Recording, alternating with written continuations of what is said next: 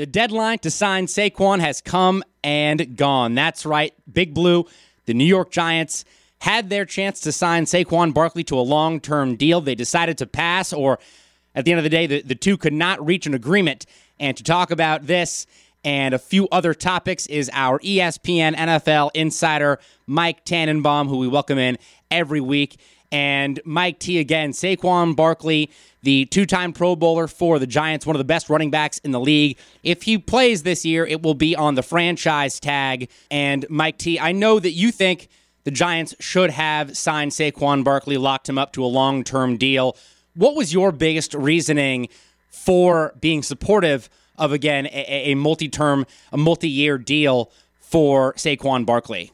Um, what he does in the passing game, you're not all running backs are created equal. And uh, I was really surprised that they didn't do a better job of identifying like what he does as a offensive player. Forty percent of their offense went through uh, you know, Saquon. So to me, he transcends this running back shouldn't get paid debate.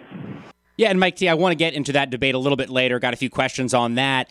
But if you were the GM of the Giants, what sort of number, what sort of figure do you think you would have thrown out to Saquon to try and get a long term deal done? Yeah, somewhere around twelve and a half to thirteen million. Um, I think that recognizes that he's more than just a running back. And um, again, you know, there's this big debate should running backs get paid, and I don't think you know all running backs are created equal. Mike T, what's the Giants' plan going forward? You, you mentioned that stat again: forty percent of the offense through Saquon Barkley. They lost Richie James to the Kansas City Chiefs. Not a ton of weapons for the New York Giants. They do have Darren Waller, but he's missed a whole lot of games the past few years. Uh, what's the plan moving forward in terms of, of playmakers for the Giants in the upcoming season?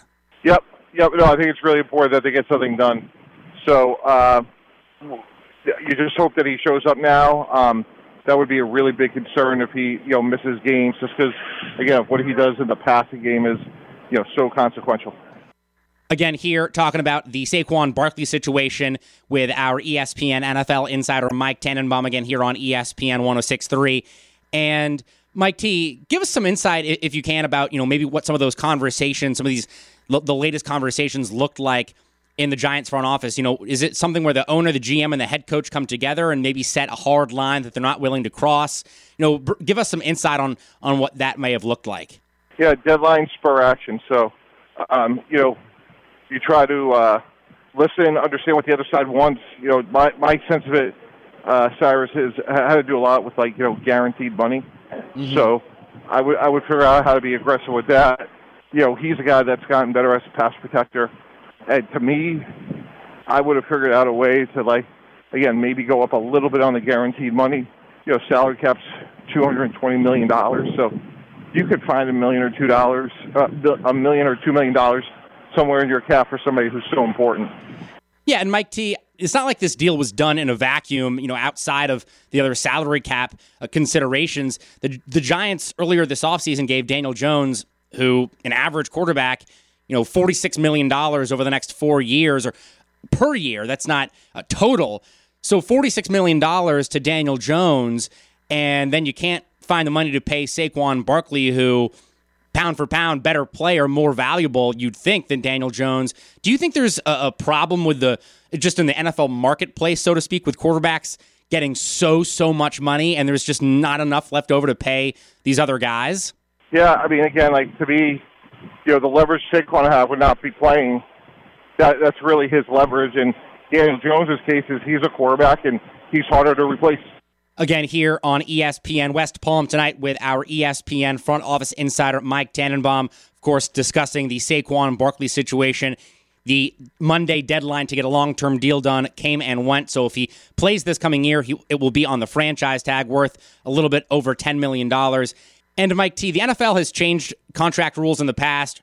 I remember when Sam Bradford comes to mind, and he got like $50 million guaranteed before even playing a snap in the NFL because NFL rookie contracts were just negotiated by uh, kind of a, open season, so to speak.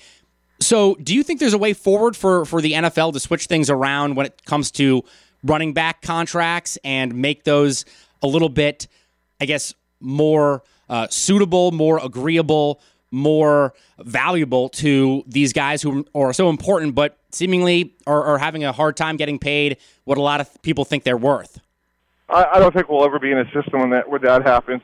It's just too hard. I think what you know the one rule that could change to me would be is you know if you're a first round pick and you get franchise, I'm not so sure that uh, being able to franchise a player in subsequent seasons is fair because now the player has to play seven years to become a free agent. So that that seems to be a little like uh, unjust to me. So uh, that that could be a rule that changes, you know, at some point. But um, you know, some sort of like position exception, I don't I don't think we'll ever see that. Speaking of holdouts, Mike T. A big time rival, maybe the biggest rival of the Giants, the Dallas Cowboys, might have one on their hands as the six time All Pro guard Zack Martin came out the other day and said he thinks that he's woefully underpaid. Again, six time All Pro. Mike T, what are your thoughts on this Zack Martin situation? Yeah, he's a really, really good player, and uh, he's one of those things where it's really hard to uh, quantify his impact, and um, that would be a, a significant setback if he wasn't there. But you know, typically, you know, this time of year you're going to see a couple of those situations. But I think all in all, uh, you would hope to think something will work out, you know, by opening day. Couple more things with our ESPN front office insider Mike Tannenbaum, and again Saquon Barkley, Zack Martin, a couple guys who have not put pen to paper, but one guy who did. DeAndre Hopkins, the best wide receiver on the the free agent market, signs with the Tennessee Titans. And first off, Mike T, again, the Titans always seem to be the front runner. The Patriots and the Chiefs lurking behind them. So, Mike T, were you surprised that Hopkins eventually wound up in the Music City signing with the Titans? I was. I thought it was the best opportunity for the Patriots, Cyrus. I think New England really could use another weapon, and maybe you know, it's second round pick Tyquan Thornton from a year ago, but somebody else is going to have to step up for the Patriots. Um, you know, maybe they gave us a little hint of this when they signed uh, you know DeVante Parker to an extension. I was surprised that they didn't add another weapon.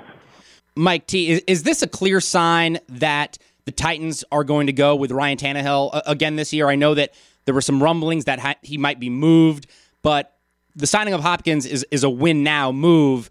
And I imagine that win now means Ryan Tannehill versus going with second year player Malik Willis or the rookie Will Levis. 100%. I think this was a good day for Derrick Henry. I think this was a good day for Ryan Tannehill and either Malik Willis or uh, uh, Will Levis. I think, you know, they're going to be sitting for another year, which, you know, for the way the quarterback position develops, I think that's that's okay. You know, there's not, not a rush wrapping things up with our ESPN front office insider, Mike Tannenbaum. And Mike T, all of a sudden, we're just about two weeks away from the start of the NFL season in terms of at least the preseason. The, the Jets and the Browns will play in the NFL Hall of Fame game. And of course, preseason means teams rolling into to, to, to training camp. I, I, know it's a long process and, and Rome wasn't built in a day, but what are the early indicators of a good training camp? You know, what do you want to see in the first 24, 48 hours? That indicate that, yeah, this is going to be a good, positive camp and it's going to set us off on the right foot for the coming season? Yeah, that's a great question. Um, you want to see the younger players get better. You want to see good competition. Yeah, those are the areas that you know typically to focus on.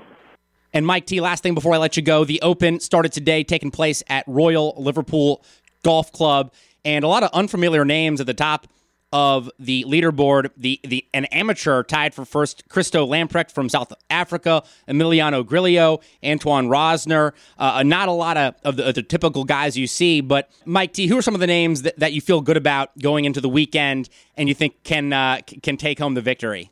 You know, I like Rahm. Obviously, Rory's played well. You know, to birdie the 18th in the Scottish Open bodes well. So I, I think those two players really play. You know their style game really uh, portends well, you know, in links golf, and uh, really looking forward to the weekend. It Should be a great, great tournament. Good stuff, Mike T. As always, appreciate the time, appreciate the insight. Have a great weekend, enjoy the Open, and we'll catch up again next week. Okay, thanks, Cyrus.